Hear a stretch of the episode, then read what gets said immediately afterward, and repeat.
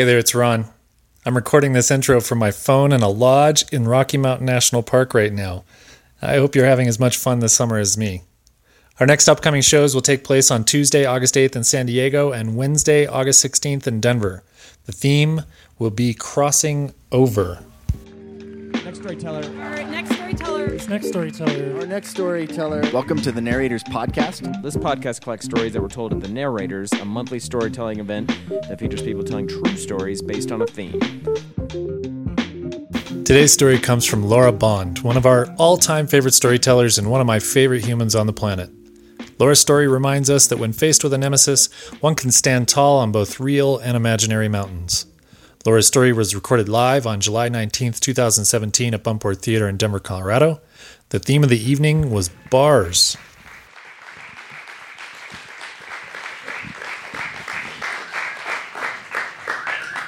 So, I've spent some time in bars. I wrote about music for a living for like eight years, so it was my job to go to bars pretty much every night. Um, and I've had some experiences in bars. I have had romantic interludes in them. I was once physically attacked by a deranged man in a bow tie. I've never fallen off a bar stool, but I did once see three ghosts walk into the lion's lair well after closing time. I can see it clearly in my eye. There were like these crisply outlined charcoal colored figures that came in and bellied up to the bar and just started talking shit. And that really did happen, I, I swear to God.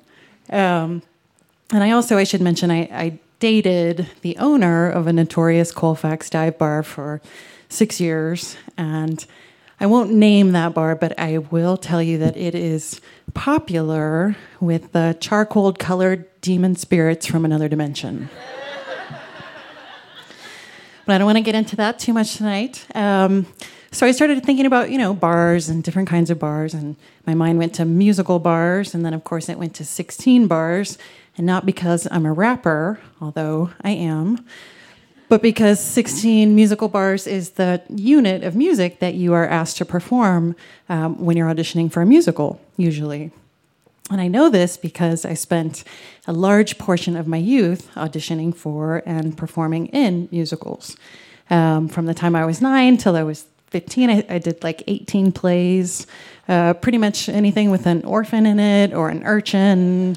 You know, I was there like Annie and Oliver and Evita, Sound of Music, not technically orphans or urchins, but you know, kind of fit fit the theme. So those were the good ones. But I also did, you know, like I performed in a mall with my name on my shirt and I mimed for money. You didn't know there was money to be made in mime, but there is.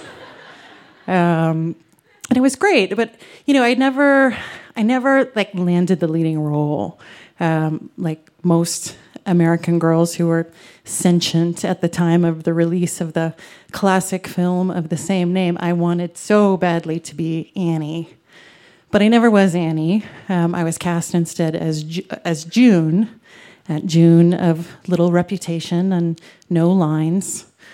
But it was okay. June was fine. You know, she she had a hard knock life, but she did not have her own product line. But that was okay. Theater was amazing. It was it was a true learning lab for life, and you know I got to be around interesting, unusual, artistic adults.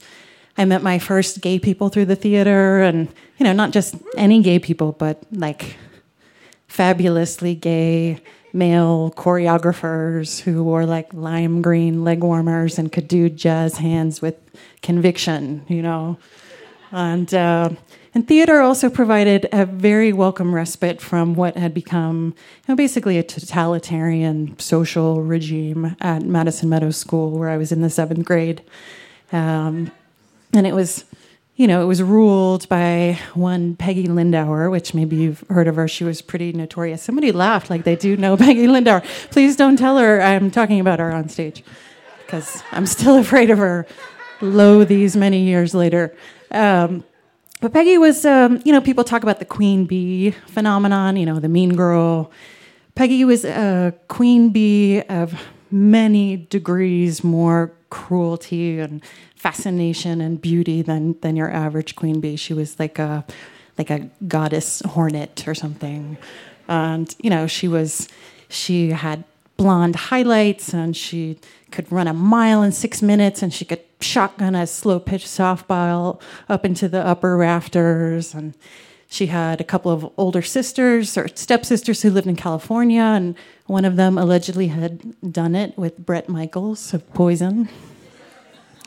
And Peggy, you know, she was only 12 years old, but she was like sexy. She could fill out a body glove bathing suit. And, uh, you know, for some reason, she took a shine to me, which was fortunate. So she would invite me over to her house to go swimming, and we would crank all our teachers and we would like read through the personal letters that uh, belonged to Sylvia, who was their family's Mexican live in maid that had been written to her by her sweet boyfriend, Sergio.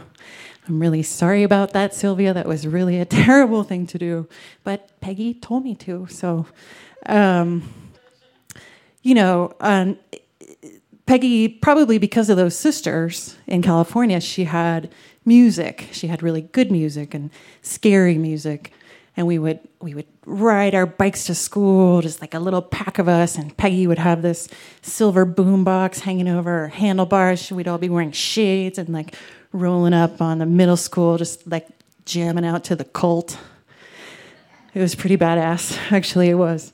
Um, so it was an exhilarating friendship, but it was I was also cautious. You know, it was precarious um, she would just make me do these scary things. Like sometimes she would make me get on her handlebars and she would just tear off on these kamikaze like death rides around the neighborhood, like jumping over curbs and dodging cars and stuff. I am like somewhat convinced she was trying to kill us both because she would do that just, I don't know, to make a point of some kind.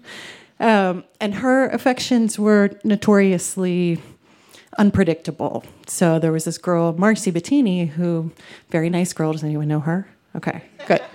Um, so Marcy had been in our bicycle gang and ridden around with us and stuff, but one day she made the mistake of like curling and teasing her hair. Like back in that era, people would like curl it one up and one down, then you kind of tease it. And she did that in a way that Peggy found like irritating and, and unacceptable. So like overnight, Peggy decreed, and it was immediately accepted that Marcy, who had never like even held hands with a boy, was a total slut. So suddenly Marcy was a slut, no longer our friends. And not only was she a total slut bag, she had the gall to be Italian. So Peggy, who was like a, a really good artist, drew this picture of Marcy swimming in a bowl of spaghetti, and there was a banner over her head that said, um, Can I suck on your noodle? And Marcy uh, changed schools the next week. So, so yeah, that kind of it was high stakes stuff. Um, but around that time, something miraculous happened to me. Um, I got a leading role. Um, I got the role of Heidi. Um, some of you may be familiar with the classic children's story of a young girl, an orphan, who uh, lives on a mountain with her kindly grandfather and, you know, like hangs out with goats and picks berries and stuff. And I, I got that part and it was really exciting. And I was in this play with these, you know, all these adults, and uh, it was a professional theater company, so I got paid like a hundred bucks a week or something. It was, it was a, a, a really big deal. So I started just kind of detaching a little bit from what was going on at school. I just didn't have time for it. I, I wasn't as interested and that um, proved to be a mistake. Um, Peggy did not like the fact that my interest had waned somewhat. Um, but I, you know, didn't really notice. Um, you know, leading up to the play, like a week before opening, I'm sure you can appreciate. I was just like really deep into Heidi shit. You know, I was like practicing pantomiming to goats and yodeling and stuff. And uh, I came to school one day and I noticed that some of my mates were just kind of giving me the cold shoulder. And I saw Peggy near the lockers and she gave me this like adolescent death smirk that chilled my blood. And around this time, I had um, I had chapped lips because I was performing a lot, rehearsing a lot. I was tired. I was probably kind of stressed out.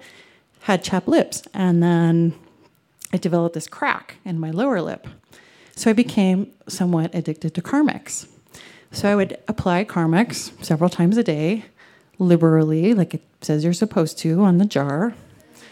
And so, you know, later that same day when Peggy had given me that cold stare, I saw her at recess out on the bleachers with Tammy Schnackenberg and Leanne Vincent, and they were making this like exaggerated gesture, you know, like someone uh, in a ridiculous way applying medicated lip balm. And then somebody walked by me later and they like made this weird noise like Carmex.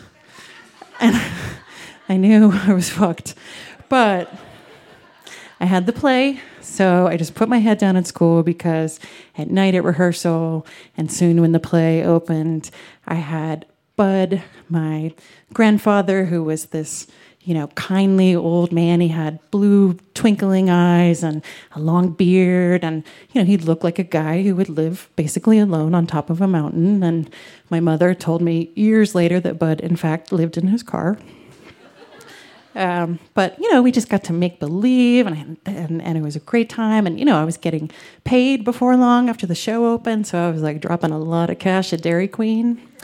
And you know, I got my picture in the paper, and things were good um, until my school decided to come to the play.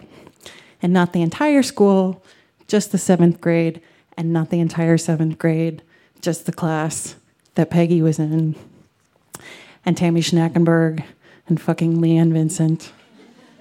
And also, by the way, Mark Lawrence, who was somebody just, you know, always out of any kind of consideration for me. You know, I, I kind of in my school life, like my theater life up until this point, um, I didn't go to the same, or I, I didn't live in the same neighborhood that the kids around me did. It was a really wealthy part of town. We didn't live there. My parents just got us into the school somehow. So we, uh, you know, we didn't have like the same tokens of status that a lot of people had. We didn't even really know what they were. We didn't belong to the country club. We didn't go skiing, stuff like that. Um, so people like Mark, Mark Lawrence just were not. I just wasn't eligible for them. You know, he was like a like an adolescent George Clooney. He had big brown eyes and kind of this elegant mercurial style, and you know, my heart beat for him definitely, but he just was not someone I could consider. Um, but there he was in the play with Peggy and Tammy and Leanne. So the play started, and it, was going. It was going okay, actually. That the whole cast knew what was going on with my school and stuff, so they were like extra thespiany that day, and like the energy was really high. And um, I kind of figured out where Peggy was sitting, and you know, I just didn't really look over there, and you know, lines were hitting when they were supposed to, and people were laughing where they were supposed to, emoting when they were supposed to. And I heard like a couple little snickers coming from over in Peggy's direction, but you know, I actually started to feel like, you know what? They're on my turf. This is my mountain, and I'm motherfucking Heidi, and they are not. And like, it's cool. I don't, I don't even care that they're here. So everything was going fine for the first half. It was only one act, kind of like a big long play, one long thing. And it went fine. But about the time, like the midpoint in the show, I really had to pee because, you know, I had been nervous.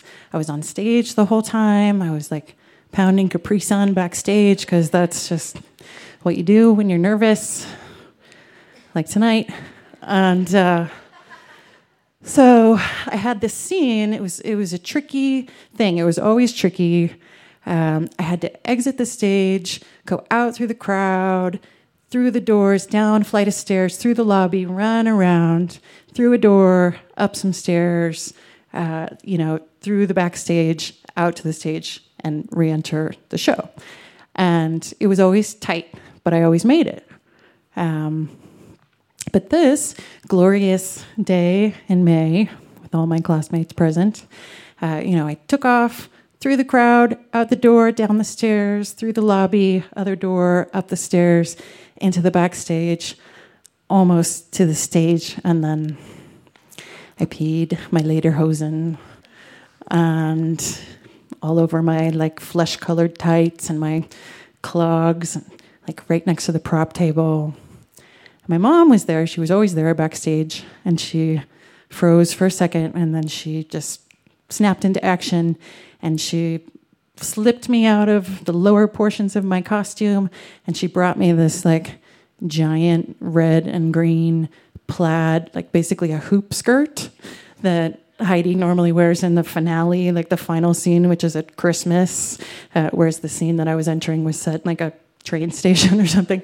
Um, but I got it on, and I made it out onto the stage somehow, and I was shaky, and you know, I was basically drawing the only conclusion one could draw, which was that my life had in fact ended, and that I was doomed to spend all of eternity, you know, like smelling like pee, uh, performing in this ridiculous dress in front of, you know, Peggy and Leanne and Tammy and Mark Lawrence, of course. Um, but I did not die, in fact. Um, I didn't go to school for a week. Um, but when I did go back, uh, I was in the office. I was checking checking in, just going through that stuff, and I turned to go, and who was standing there but Mark Lawrence? And he said, "You were pretty good. I thought you were funny." Although it was not a particularly comic performance, I took it, you know, and I don't know if his comment was motivated by that kind of like deep pity you sometimes feel for the damned. I did not care because he said it to me. And uh, it wasn't long before, you know, the show ended. And so did the school year. And the summer came and went. And I decided not to move to Ohio, which at one point was the plan after that incident. But um, miraculously, Peggy moved to California, presumably to be closer to her stepsisters and Bret Michaels. And, uh, you know, I still carry a piece of Heidi in my heart. And um, sometimes when I need a little boost, I'll just like channel Heidi and yodel to myself and, you know, just send a little prayer out to all those little girls who've ever had a dream and a nemesis with the knowledge that, you know, you just stand tall on your mountain and someday that bitch is going to move. Thank you.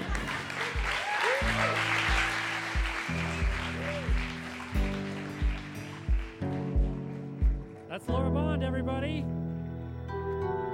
The Narrators is produced by Robert Rutherford, Mary Robertson, Aaron Rollman, and me, Ron Doyle. Our assistant producer is Sydney Crane.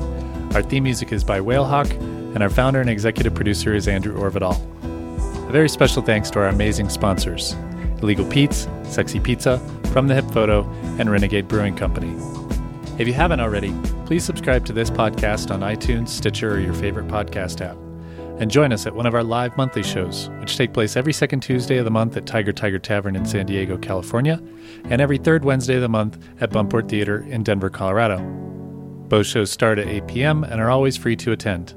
You can find us on Facebook or Twitter, and for past episodes, photos from our live shows, and a list of our upcoming events and themes, please visit thenarrators.org. Thanks for listening.